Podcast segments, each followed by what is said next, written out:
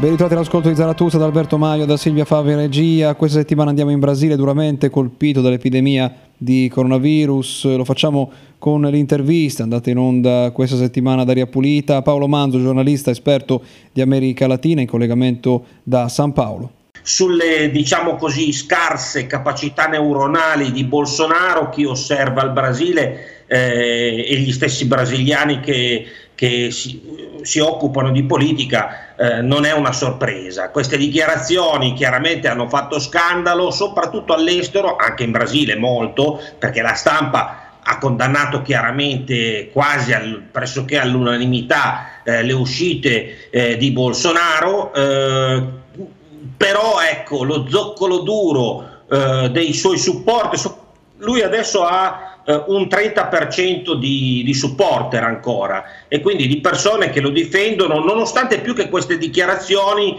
ehm, il coinvolgimento eh, dei suoi figli, Edoardo, Flavio e soprattutto Carlos, in vicende diciamo così più penali che eh, di cronaca o di discorsi di buttar perché diciamo che di questo virus eh, le prime dichiarazioni, quella dove lui parlava di una gripe esigna, cioè di una piccola influenza, di un raffreddore, ehm, tutti hanno quasi all'inizio fatto lo stesso errore, mi ricordo anche in Italia eh, c'era una pubblicità con, con, Mirabella che diceva che appunto il virus non era contagioso, per cui diciamo non che... Non era solo Mirabella, poi... erano in tanti. No, no, non appunto, era solo Mirabella. Esatto non solo Mirabella, ma no, è una cosa leggera, una, è un'influenza. C'era una certa Gismondo che mi ricordo che diceva che era poco più di un'influenza. Insomma, io poi stando in Brasile non seguo il dibattito italiano, però tornando a Bolsonaro non stupisce. Bolsonaro ha detto ben di peggio sull'olocausto piuttosto che eh, insomma su una serie di temi enormi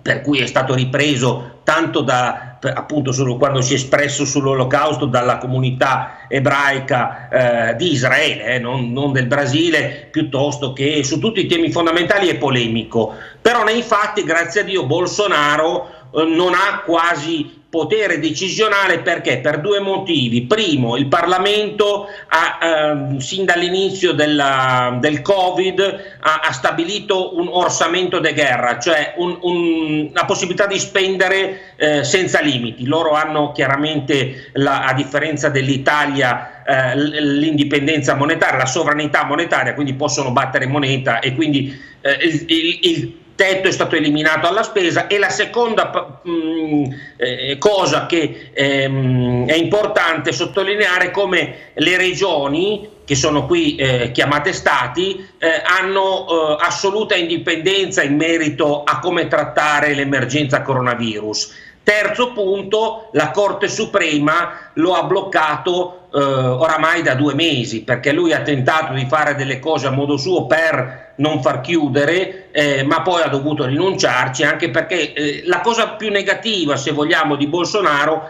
è stato proprio l'esempio che con i suoi abbracci, le sue manifestazioni, il non portare la mascherina, ha dato a, a, a ad alcuni all'inizio. C'è da dire in vero che i brasiliani si sono fatti molte meno domande sull'utilità ad esempio della, delle mascherine e le scuole di samba, compreso i narcotrafficanti, le scuole di samba hanno cominciato a cucire invece dei costumi per il carnevale mascherine in tela, lavabili e i narcotrafficanti hanno imposto addirittura un coprifuoco nelle favelas ehm, acquistando loro stessi che hanno soldi chiaramente eh, ambulanze contrattando medici. Quindi la situazione è drammatica perché eh, per esempio nelle favelas eh, è impossibile il distanziamento. Il distanziamento è impossibile quando tu vivi eh, in 10 in uno stesso appartamento di 50 metri quadrati, quindi, ehm, però eh, sono stati eh, molto, eh, molto rigidi eh, chi controlla le favelas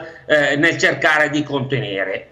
il contenimento però non, è, non, ha avuto risultati buoni, anche se il Brasile non ha chiuso tutto, perché oggi siamo oltre i 50.000 morti solo in Brasile e oltre il milione di eh, contagiati. Facciamo una breve pausa e poi torniamo.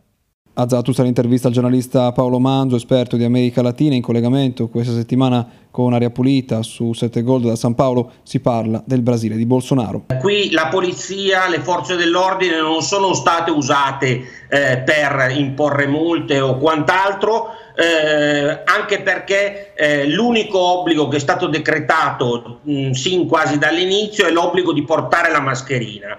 Eh, dopodiché eh, le persone possono uscire liberamente, non esatto. esiste il concetto di autocertificazione, hanno chiuso chiaramente i bar e i ristoranti che possono sin dall'inizio, oramai da oltre tre mesi, lavorare con il delivery e le persone possono anche far bersi un caffè tranquillamente o mangiarsi o bersi una caipirigna in piedi, eh, il locale diciamo è, è, è, mm, funziona ma sono stati tolti i tavolini chiaramente e quindi quindi le attività non strettamente strategiche come bar, ristoranti e, e negozi sono state chiuse eh, per eh, un paio di mesi. Adesso a San Paolo hanno riaperto adesso a giugno, il 4 di giugno, e sta funzionando eh, tutto abbastanza bene. Io parlo con i commercianti, con i negozianti, grazie al delivery eh, e grazie a WhatsApp, che almeno a San Paolo, che ricordiamo uno stato di 45 milioni di abitanti con una superficie poco inferiore a quella italiana, è una città che solo nel suo centro ha 11 milioni di abitanti, quindi parliamo di grossi numeri. Eh, si sta resistendo molto meglio rispetto ad esempio all'Italia dove è stato scelto un lockdown molto rigido come ad esempio in Perù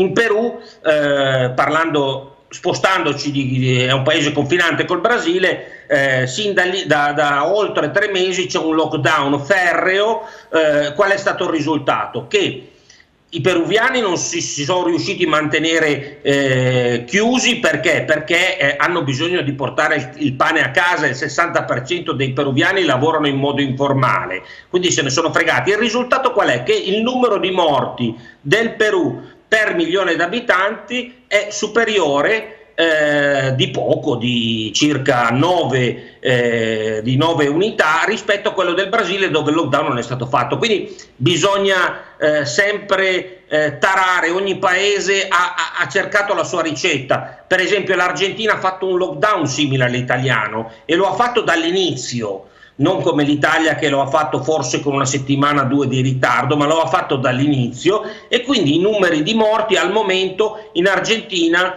eh, sono pochi. Qual è però il risultato sia per il Perù che per l'Argentina? Che si prevede un crollo del prodotto interno lordo di oltre il 40% per il Perù e eh, la precipitare in stato di povertà di oltre il 65% in Argentina, cioè abbiamo dei problemi e, e tra l'altro i morti stanno crescendo progressivamente in Argentina perché questo virus da quello che si capisce, da quel poco che si capisce, oltre al fatto che le temperature hanno una rilevanza, qui in America Latina stiamo andando verso l'inverno e questo spiega perché tutti i paesi hanno una crescita, ieri la Colombia ha superato i, mil, i 100 morti per la prima volta in un giorno solo, eh, l'altra cosa che si capisce appunto, oltre al fatto che il clima ha un'influenza, è che prima o poi qualcuno lo inter- mm, tutti lo dobbiamo venire a intercettare, eh, per cui chi è stato chiuso come eh, in Argentina con il lockdown, adesso che hanno allentato un po', sta crescendo il numero dei contagiati e sta crescendo anche là il numero il dei punto, morti. Il punto è proprio, si ritorna a forse qualcosa di cui parlavamo eh, all'inizio di marzo qui in Italia e poi lo hanno fatto tutti gli altri paesi in Europa